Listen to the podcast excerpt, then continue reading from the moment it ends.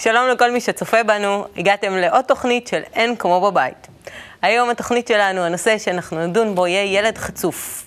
מיד אנחנו נלבן את הנושא ונבין כאילו במה מדובר, בחוצפה של הילדים, ואנחנו נשמח לפני שתשלחו לנו שאלות ל-אחת שבע מאות חמש מאות תשע מאתיים ותשע, אחת שבע מאות חמש מאות תשע מאתיים ותשע, או ל-טי וי סטרודל קאב נקודה סי או נקודה איי אל, תכתבו לנו. עוד פעם, טי וי סטרודל קאב נקודה סי או נקודה איי אל, כמו שמופיע על המסך. לפני שאנחנו נציג את הנושא, נציג את האנשים המקסימים שיש לנו. דוקטור ענת בצר, פסיכותרפיסטית ומטפלת זוגית ומשפחתית, לימור סופר פטמן, פסיכולוגית חינוכית ופסיכותרפיסטית, וגילת שדמון, ראש תחום חינוך בבית קבלה לעם. ילד חצוף. חוצפה, אני לא אתחיל בעצם מהגדרה, אנחנו ננסה להגדיר מה זה בכלל חוצפה. אם ילד הולך ברחוב ואומר למישהו מבוגר אתה מטומטם, או שהוא הולך ברחוב ואומר לי את אימא רעה, שאלה אם הוא יודע בכלל שזה, שהוא מתחצף, שהוא מתחצף אליי. ותמיד ההורים חווים את הדילמה הזאת, אם להגיב באותו רגע, או, ולהיכנס לעימות חזיתי, או בעצם להתעלם מהדבר הזה. הלכתי בכל זאת לבדוק הגדרה. מה? או לנסות להפוך את זה לאיזה בדיחה או משהו. כן, בדיחה על עצמו. אוקיי. אבל הלכתי בכל זאת לבדוק במילון מה זה חוצפה, ואחת ההגדרות שמצאתי זה שחוצפה זה חוסר התחשבות בזולת, ומצאתי מישהי שדיברה על, על, על חוצפה, צהלה מיינר, שהיא ראש תחום הורות ומשפחה במכללת סמינר הקיבוצים, שהיא אומרת שהקניית נימוסים היא למעשה הדרך הבסיסית ללמד את הילד התחשבות בזולת. האמת שהיום הגבול הוא מאוד בעייתי בעניין הזה, זאת אומרת, הוא השתבש לעומת מה שהיה פעם, והייתי רוצה לדעת מגלעד, קודם כל, למה הערך של התחשבות בזולת יידרדר למצב הזה? כי מה אני ארוויח מזה? האגו, מבחינתו, מצידו, צריך תמיד לראות איזשהו רווח, בכל פעולה, בכל מחשבה, בכל רצון שעולה בנו, מה אנחנו מרוויחים מזה? אז פעם היה, היה רווח להתחשב בזולת? לא, פעם היה רווח בלהסתיר את מה, שמחשב, מה שחושבים או מרגישים באמת. והיום אפילו לא שווה להתאמץ. וכשזה יוצא החוצה, זה נקרא חוצפה. פשוט מאוד. אז פעם דברים, זה הסוג של צביעות? אותם דברים שפעם חשבו בפנים ולא העיזו להגיד, היום אומרים כי למה, מה יקרה לי? מה, מה, מה, מה, מה יהיה הנזק שיהיה לי אם אני אומר את האמת בפרצוף למישהו? וכשאני אומר את האמת בפרצוף, זה חוצפה. זאת אומרת שזה שוב תהליך של האגו שגודל. אין מה לעשות. אנחנו מסתכלים על זה מכל מיני זוויות, כאשר האגו כמו סוס, סוס פראי. אם אנחנו נשתמש בו נכון, אז יהיה סוס, סוס המרוצים וסוס העבודה הטוב ביותר שיכול להיות. אם לא, הוא יתפרע. מה זה נשתמש בו נכון? נאלף אותו? לא, ממש לא לאלף אותו. להכיר אותו, לדעת אותו ולגרום לו להבין כמה טוב וכמה הנאה הוא ירוויח. האגו לא מבין משהו אחר. כמה הוא ירוויח מזה שיתחיל לראות שיש עוד כמוהו ושכדאי לשתף פעולה איתם ושזה כיף ושכדאי להתחשב בהם וכן הלאה. אבל שכדאי לו. הוא לא יכול להבין משהו אחר. אילוף, אז זה הופך אותנו, את יודעת, כמו חיות מולפות. זה, זה, זה ה-so-called חינוך שאנחנו מקבלים. ברגע, ברגע שאין שוטר בסביבה, אז כולם uh, פורצים... הופכים להיות גנבים. כן. אני, אני מאוד אוהבת את הדוגמה שלך של הסוס. זאת אומרת, שהחוצפה היא כסוס. ובאמת לקחת לא, את האגו המק... סוס. כן, אני יודעת, אני מבינה שהוא אמר שהאגו הוא סוס, אבל אני חושבת שהחוצפה נמצאת במקום של האגו. כן. שהאגו צועק, האגו מדבר וכו'. ואז בעצם לקחת את החוצפה הזאת, את האנרגיה הזאת, ולתעל אותה, שוב, למקומות שהם בונים. לא לסתום לילד את הפה, לא לעצור אותו, אלא לקחת את הסוס ולכוון אותו למקומות שאנחנו רוצים. כי במקור החוצפה, שוב, היא לא משהו לא טוב. הילד הזה, קודם כל, יש לו מה להגיד. ב' הוא רואה. הרי אם הוא לא היה רואה, הוא גם לא היה אומר. זאת אומרת, זה סוג של כנות, את אומרת. אני לא יודעת אם זה כנות, כי הרבה פעמים זה התרסה, ולפעמים זה טמטום, זאת אומרת, מה שהוא אומר, ולפעמים זה לעשות ככה. כאילו, להכאיב. יש הרבה סיבות למה הוא מתחצף. אבל אני חושבת שהתפקיד שלנו כמבוגרים, כהורים, כ-whatever, זה בעצם לקחת את זה, ולהראות לו איך עם זה שיש לו את היכולת לראות ולהגיד, הוא בעצם מעצים, מעצים בעין, כן? מעצים את האחר. ואז בעצם מה הוא כן אומר, מה הוא לא אומר, מתי הוא אומר, מתי הוא לא אומר וכו'. לא הבנתי את העניין של מעצים את האחר, זאת אומרת, באיזה צורה מעצים את האחר. אם נגיד אני רואה משהו אצל האחר, אני צריכה להחליט מה אני עושה איתו. אני יכולה לסתום את הפה, אני יכולה לקבור את זה בתוכי, ואני יכולה להחזיר לאחר את זה באיזושהי צורה שהיא תהיה טובה עבורו. הבנתי. אני חושבת שחוצפה בכל המקרים זה, פש... זה לעבור את הגבול. רק הגבול שלנו מאוד משתנה מול ילדים קטנים ומול ילדים יותר בוגרים. השאלה אם הילד יודע, אבל שהוא עובר את הגבול, זאת אומרת, מה הגבול? אני חושבת שבהתחלה הם לא יודעים, בגיל מאוד צעיר ממש, אני לא חושבת שהם יודעים, למרות שיש גילאים שהם יותר מטריסים, שהם יותר מרדנים, גילאי שנתיים למשל, לא יודעים ונורא נהנים. לגלות שהם התריסו, נורא נהנים, אבל אנחנו קוראים לזה שהם לא... בדרך הזאת הם לומדים איפה הגבול. כל הסביבה פתאום מסתכלת עליהם. את לא מצפה מהם גם. הוא אומר איזשהו משפט, כולם מסתכלים. כן, וככל שיותר חוצפני... המושג הזה חצוף, שאומרים למישהו, אתה חצוף. נאמר, אני אומר לך, טלי, את חצופה. מה את מרגישה עכשיו? על מה? על מה? קודם כל על מה? דבר שני, אני בא אלייך במקום של עליונות. אני קובע ואומר לך שאת חצופה. זה כמו אבא שנוזף בילדה שלו עכשיו, נכון? זה, זה כבר איזשהו חוסר שוויון, אז מי פה החצוף? זה שאומר את זה או זה שאומרים לו את זה? זאת אומרת, זה סוג של עליונות. סוג של עליונות? Mm-hmm. מזכיר לי, זה מין, זה מין סיפור קטן ששמעתי פעם. סוג של עליונות לא מחנכת, לפי מה שאתה אומר. לא, לא רק לא מחנכת, אלא מראה את, את המראה של זה שאומר את זה. כמו סיפור ששמעתי פעם שאופה הגיע לבית משפט וטבע את, את, מכין, את מי שמכין לו גבינות. הוא אומר, כל פעם שאני קונה אצלו קילו של גבינה, ואני בא הביתה, שוקל את זה, וזה פחות מקילו.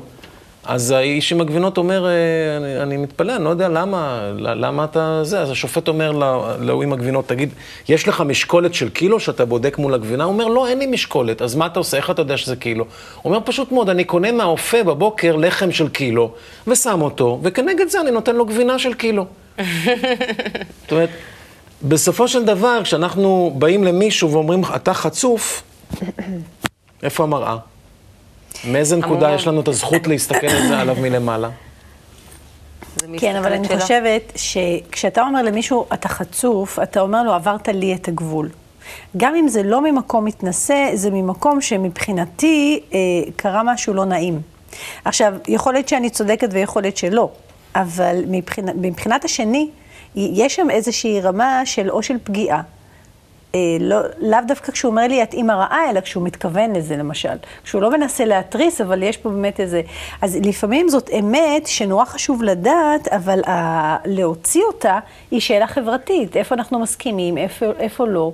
תרבותית. אה, חברתית ותרבותית. אה, היא קראה לזה נימוס, אבל זה, זה מין נימוס כזה שהוא הערכים... זה סוג של קודים חברתיים. הערכים שלנו. אני חושבת פשוט שבאופן, אם לא נהיה צבועים, אנחנו נורא מעריכים חוצפה. אנחנו גם די אוהבים אותה, גם בחול, כזה חוצפה, וכאילו זה, זה נחשב משהו שהוא כאילו... חוצפה ישראלית. עם, בדיוק. כן, עם, עם גם כוח. החוצפה צריכה להיות יכולת. בדיוק, וכשאנחנו לא נפגעים ממנה, אז מה אכפת לנו? אני מאוד אוהבת למשל שהסטודנטים שלי מתחצפים אליי בקורסים שאני מעבירה, אבל גם כן, עד גבול מסוים. בדיוק. כי אם הם מתחצפים ופותחים איזשהו צוהר בתוך ההרצאה שלי, או בתוך, אז להפך, הצוהר הזה, אני יכולה להיכנס לתוך הצוהר ואז ליצור איזשהו דיאלוג.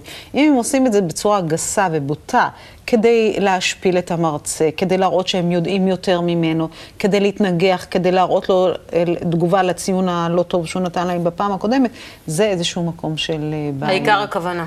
כן, זאת אומרת שהגבול הוא חשוב וחוצפה אנחנו אוהבים. בואו נראה אם ההורים אוהבים את זה בבית, נעבור לשאלה המוקלטת הראשונה.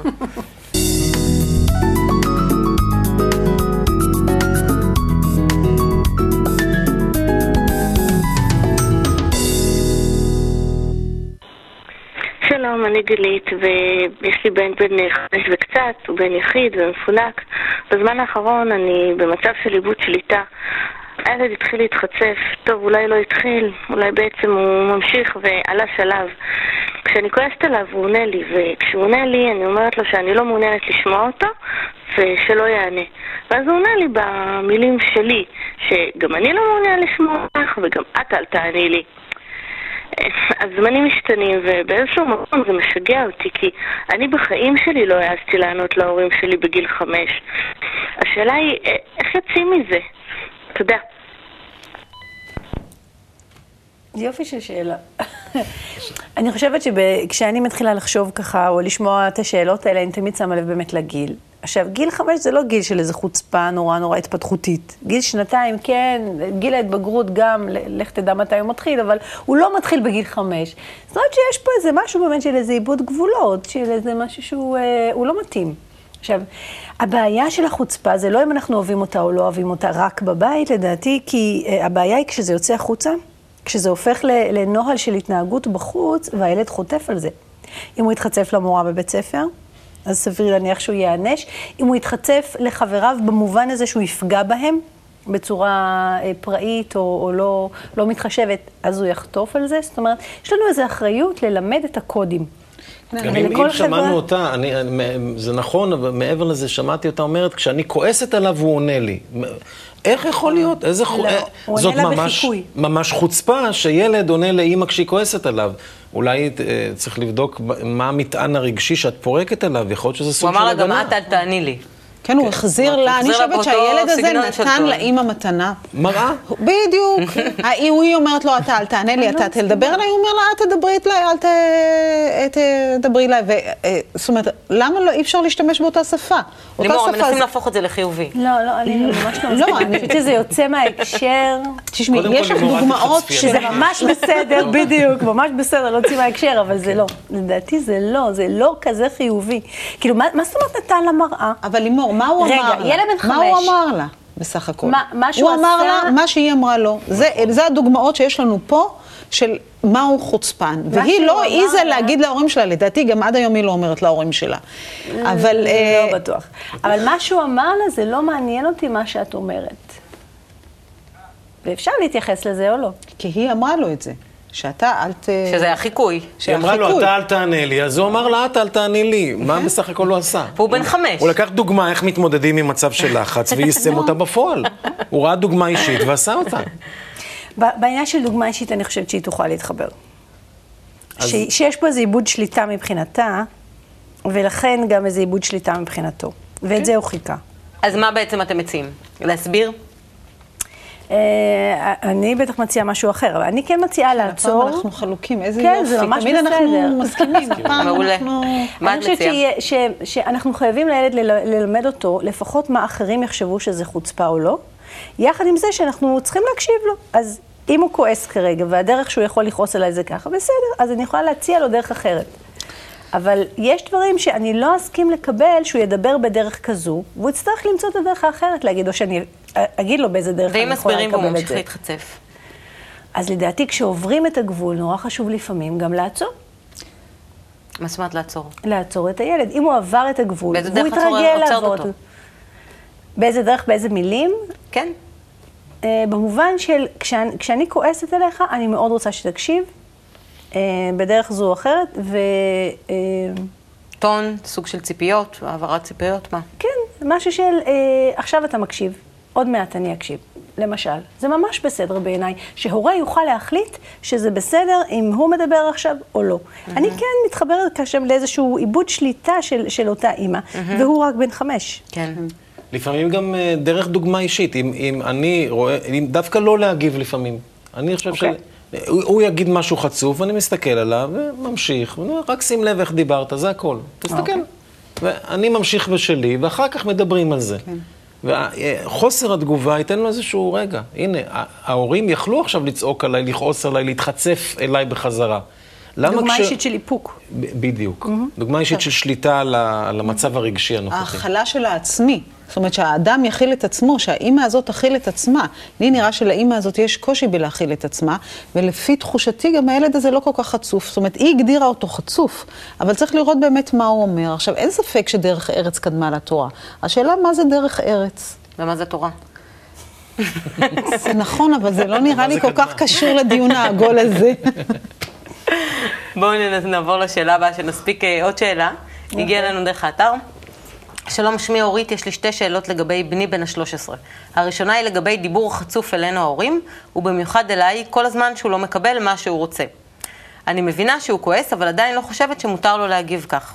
כשהוא מתחצף, אני פשוט מפסיקה לדבר איתו על אותו נושא. השאלה שלי היא מה לעשות, כי אחרי מספר שעות או למחרת, הוא מדבר איתי כרגיל כאילו לא היה דבר. האם לדבר איתו גם כרגיל, או להגיד קודם שאני עדיין פגועה מהדיבור החצוף? קודם כל, מה היא מפסיקה לדבר איתו? מה, מה זאת השיטה הזאת? להפסיק לדבר. האמת שזה סוג של שיטה של הורים, שפשוט מפסיקים לדבר, מפסיקים לדבר, למה? סוף כל סוף מדברים. סוף כל סוף, רק רגע, סוף כל סוף מדברים, בואו נשב ונדבר. אם האמא לא יכולה באותו רגע לדבר, או אבא, כי היא עסוקה, כי היא בדרך לעבודה או משהו, אז בסדר, אני אחזור הביתה בערב או משהו כזה ונדבר. אבל אם לא, הנה הזדמנות לתקשורת נפלאה בין הורים וילדים. ובוא נשב, נרגע, נשתה מיץ, כן, כן, נשתה מיץ או נשתה לא יודעת מה, ובוא נדבר. הוא ילד בן שלוש עשרה. בן שלוש עשרה. והוא מתחיל את כל תהליך, קוראים לזה מרידה, אבל לא משנה, אני קוראת לזה יותר ההתגבשות של העצמית שלו, את המקום של האינדיבידום שלו. עכשיו, אין ספק שהוא צריך לכבד את האמא שלו, אבל עם זה הוא צריך לפתח את עצמו. הוא עושה את זה בין השאר, דרך מילים.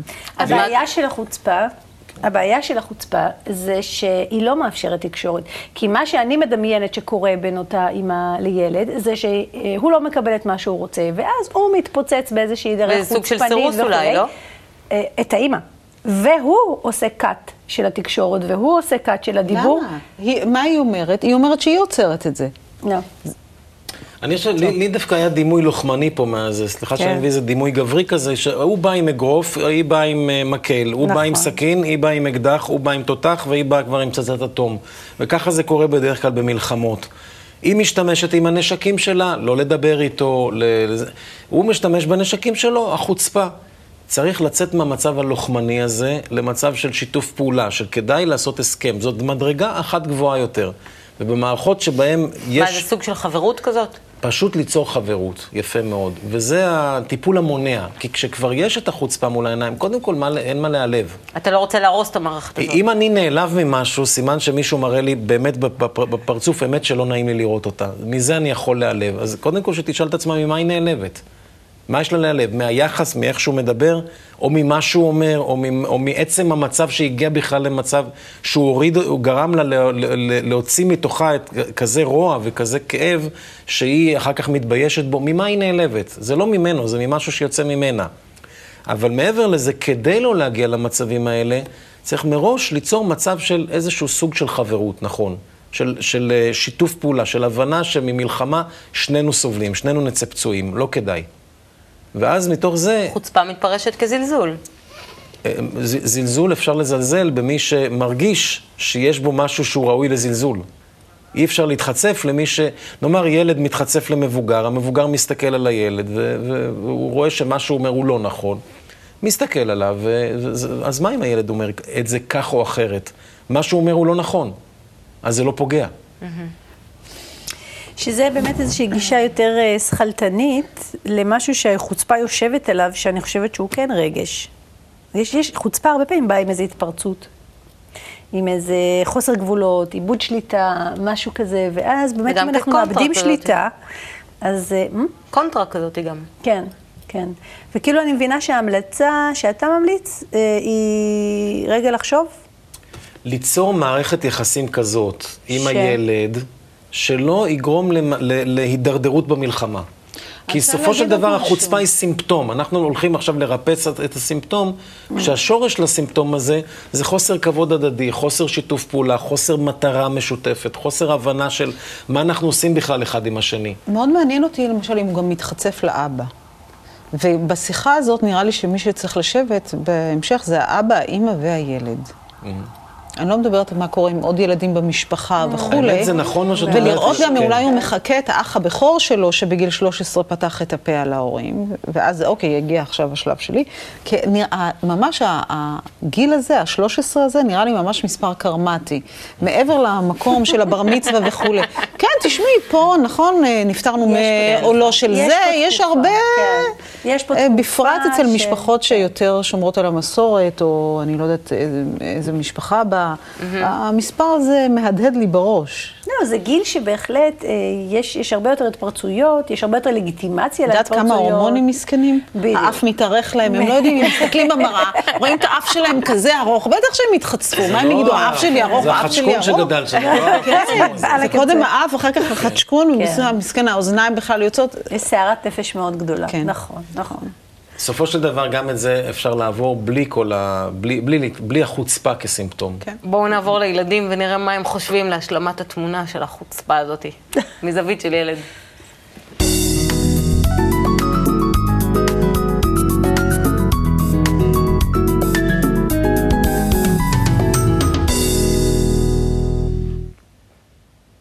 ילד חצוף, בואו נראה מה יש לילדים להגיד על זה, תחזרו אלינו מיד אחרי הקליפ. שלום, אני נירי ואני בת שמונה. שלום, קוראים לי טיבי ואני בת אחת עשרה. שלום, קוראים לי ברוך ואני בן שתים עשרה. שלום, אני אלעד ואני בן תשע וחצי. לפעמים קורה לך שאת מתחצפת להורים? כן. מאוד. לפעמים קורה לי. כן. באיזה מקרים זה יכול לקרות? במריבות שאני לא רוצה לסדר למשל את החדר, אני, אני מתחצפת את ההורים שלי, פשוט אחר כך אני מקבלת מזה עונש. שאני רבה עם החיות שלי, שאני צועקת. נגיד אבא שלי לא מבין אותי ו... ועוד מישהו לא מבין אותי, ובקיצור אי הבנה שקורית, ואז אני מתחיל להתחצף. שאמא שלי אומרת לי לך לצחצח שיניים, לך להתלבש, אני אומר לה עוד חמש דקות, בסוף זה עוד שלושת רבעי שעה ועוד דברים כאלה. איך את מרגישה עם זה? לא טוב. למה? זה מפריע לי. אני לא מרגיש עם זה טוב, כי בעצם חוצפה זה לא, זה לא, זה לא פתרון, וזה גם לא דבר נעים לאחרים, וזה גם לא נעים לך. זה פוגע באמא שלי שאני, ואבא שלי ש... שאני לא מקשיב להם. איך הורייך מגיבים במקרה זה? נותנים לי אונס. יש טיפה צעקות וזה גם לא נעים טיפה. לפעמים אנשים, לפעמים כל מיני דברים כאלה שיפטרו מן את החוצפה, שלא, שלא תחזור שנית. נותנים לי אנשים. הם מדברים איתי. או פעם עושים לי אנשים, אבל לא הרבה. איך את מצפה מהורייך להגיב אלייך במקרה של חוצפה? אני לא יודעת. דרך לך, תרגי ואז נדבר. אני חושב שכדי שפשוט נלך, נשב ביחד על הספה או משהו, ו... והראש שלי מי ניתן לי כזה חיבוק ואני לא, וביחד הוא יסביר לי, ואני אסביר לו למה אני התנהגתי ככה, וביחד נפתור את העניין. לדבר איתי. לדבר איתי, לקחת אותי. לדבר איתי. להגיד למה עשית את זה, איך בכדי פשוט לפתור את הבעיה.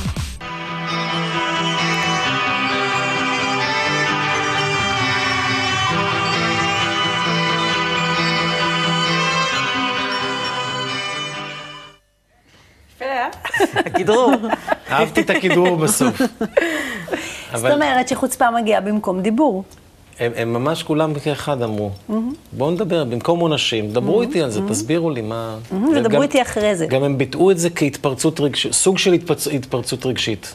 נכון, וצריך לראות מתי יש לה. ושהיא לא נעימה, חבר'ה, אפרופו החיוביות של קודם, היא לא נעימה, לא לזה שמקבל... והם יודעים שזה גם לא נעים לצד השני. ולא לזה שנותן. זה היה ממש יפה. בדיוק. כשהכרתי את ענת, אז היא אמרה לי שאין כזה דבר בטלוויזיה ששואלים את הילדים, ואז הבנתי שבעצם לא שואלים אותם. לא שואלים אותם מספיק. אהה, נכון. בואו נעבור לפינת הטיפים. פינת הטיפים.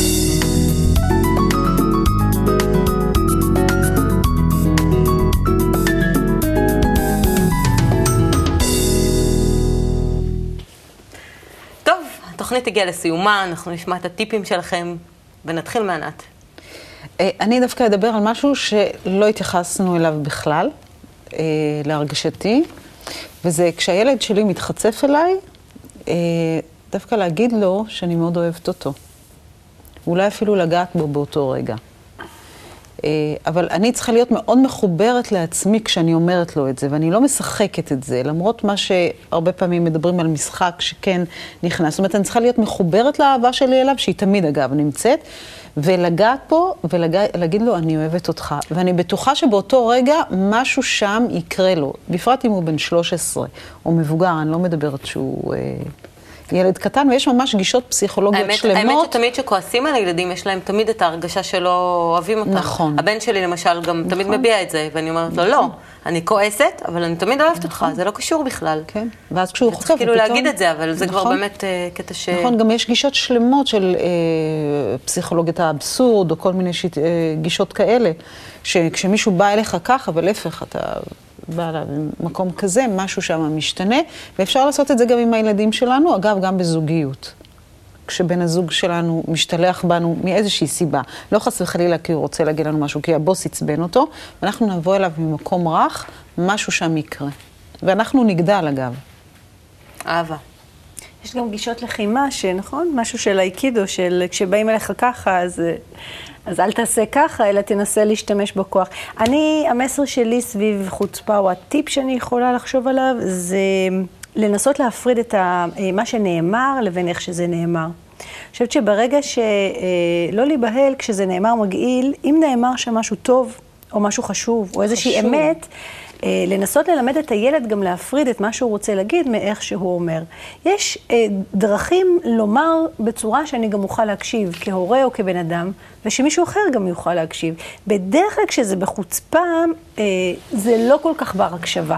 בדרך כלל זה, זה בדיוק התנועה הזאת שאת עשית. כשזה נאמר בחוצפה, את כל מה שאתה רוצה זה להעיף את זה חזרה. כשזה נאמר אחרת, אפשר להקשיב, ואז זה אחריותנו ללמד את זה. זאת אומרת, לשמור על הכבוד? זה אחריותנו ללמד את זה, איך אתה יכול להגיד את האמת שלך כילד או כמבוגר, בלי באמת לפגוע בכבוד של מישהו אחר, ובצורה שהוא יוכל להקשיב. אני חושבת שזה lifetime learning כזה. זאת למידה שהיא לכל החיים, איך להגיד את זה בלי שזה יהיה חוצפה. זה גם נורא שונה ככה ב- ב- בסוגי היחסים שאתה יוצר. אבל אני כהורה יכולה לחשוב על... ואיך ההורה יכול באמת לבוא למקום של השליטה הזאת? כי זה באמת, כמו שאמרנו... לנשום. עוד פעם לנשום. לנשום, עוד פעם. שוב, שוב, זמן, רגע לקחת את האוויר, או להגיד לו, כמו שאתה אמרת, שים לב איך אמרת את זה, אני רוצה לשמוע, אבל לא ככה. במילים שלי זה, אוקיי, אני רוצה לשמוע, אבל לא בדרך שאתה אמרת, או ככה. זה נורא פוגע, בוא תנסה להגיד את זה אחרת. ואם זה לא יוצא לך כהורה באותו רגע, לא נורא. אז תעשה את הרגיעה עם עצמך ותחזור אליו אחר כך, כדי לשמוע מה הוא באמת רצה להגיד. אולי סוג של הכנה, כמו שלמשל גלעד מבחינת הקבלה, תמיד מדבר על ההכנה שהיא חשובה. הכנה למה? הכנה למצבים האלה. זאת אומרת, למצב הזה שאני כבר אתקל בו. שתמיד יגיע באופן בלתי צפוי, כי מה שיפה בחוצפה, זה שזה נורא מפתיע אותך תמיד. זה כשזה דופס אותך... הכנה לחוצפה. בדיוק. מי שימציא את ההכנה לחוצפה, הוא יהיה משהו. את יודעת מה? אפשר לקחת... הכנה למצב הקשה. בדיוק, אפשר לקחת מזה טיפ, גם לגילאי שנתיים, אני מגילאים, גם לגילאי שנתיים, וגם למה שנקרא גיל ההתבגרות, שזה פחות או יותר משמונה עד שמונה עשרה. זאת אומרת, באמת, לגיל ההתבגרות ככה שזה הופך יותר, הרבה יותר שכיח. אז אולי זה משהו שיכול להכין את ההורים ככה. מעבר לגילאים האלה... מה, הורדת ציפיות, נתת לגיטימציה, מה? זה יהיה יותר חוצפתי בגילאים האלה, בהגדרה, בבסיס.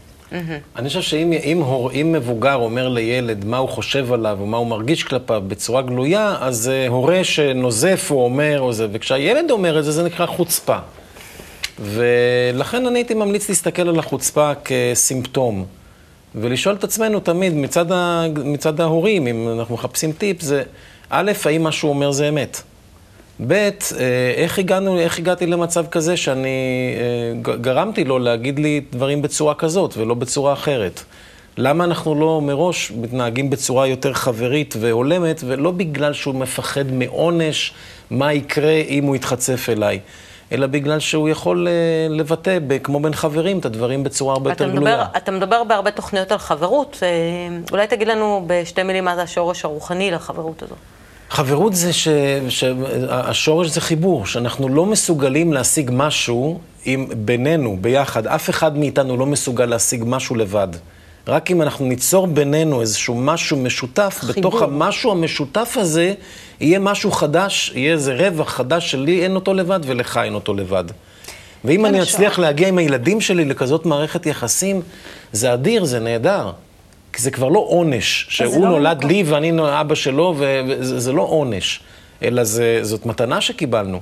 ביחד אנחנו בונים משהו חדש מתוך הסיטואציה שנוצרה ללא בחירתנו. אז מחיבור נפתור את כל הדברים האלה. חיבור, זה, החיבור האמיתי, זה אהבה. אהבה ש, שגורמת לאחד, לכל אחד. זה חוזר לתחילת הטיפים. כן, אהבה שגורמת לכל אחד לצאת מהמחשבה על עצמו ולדאגה לזולת ולהרגשת הזולת.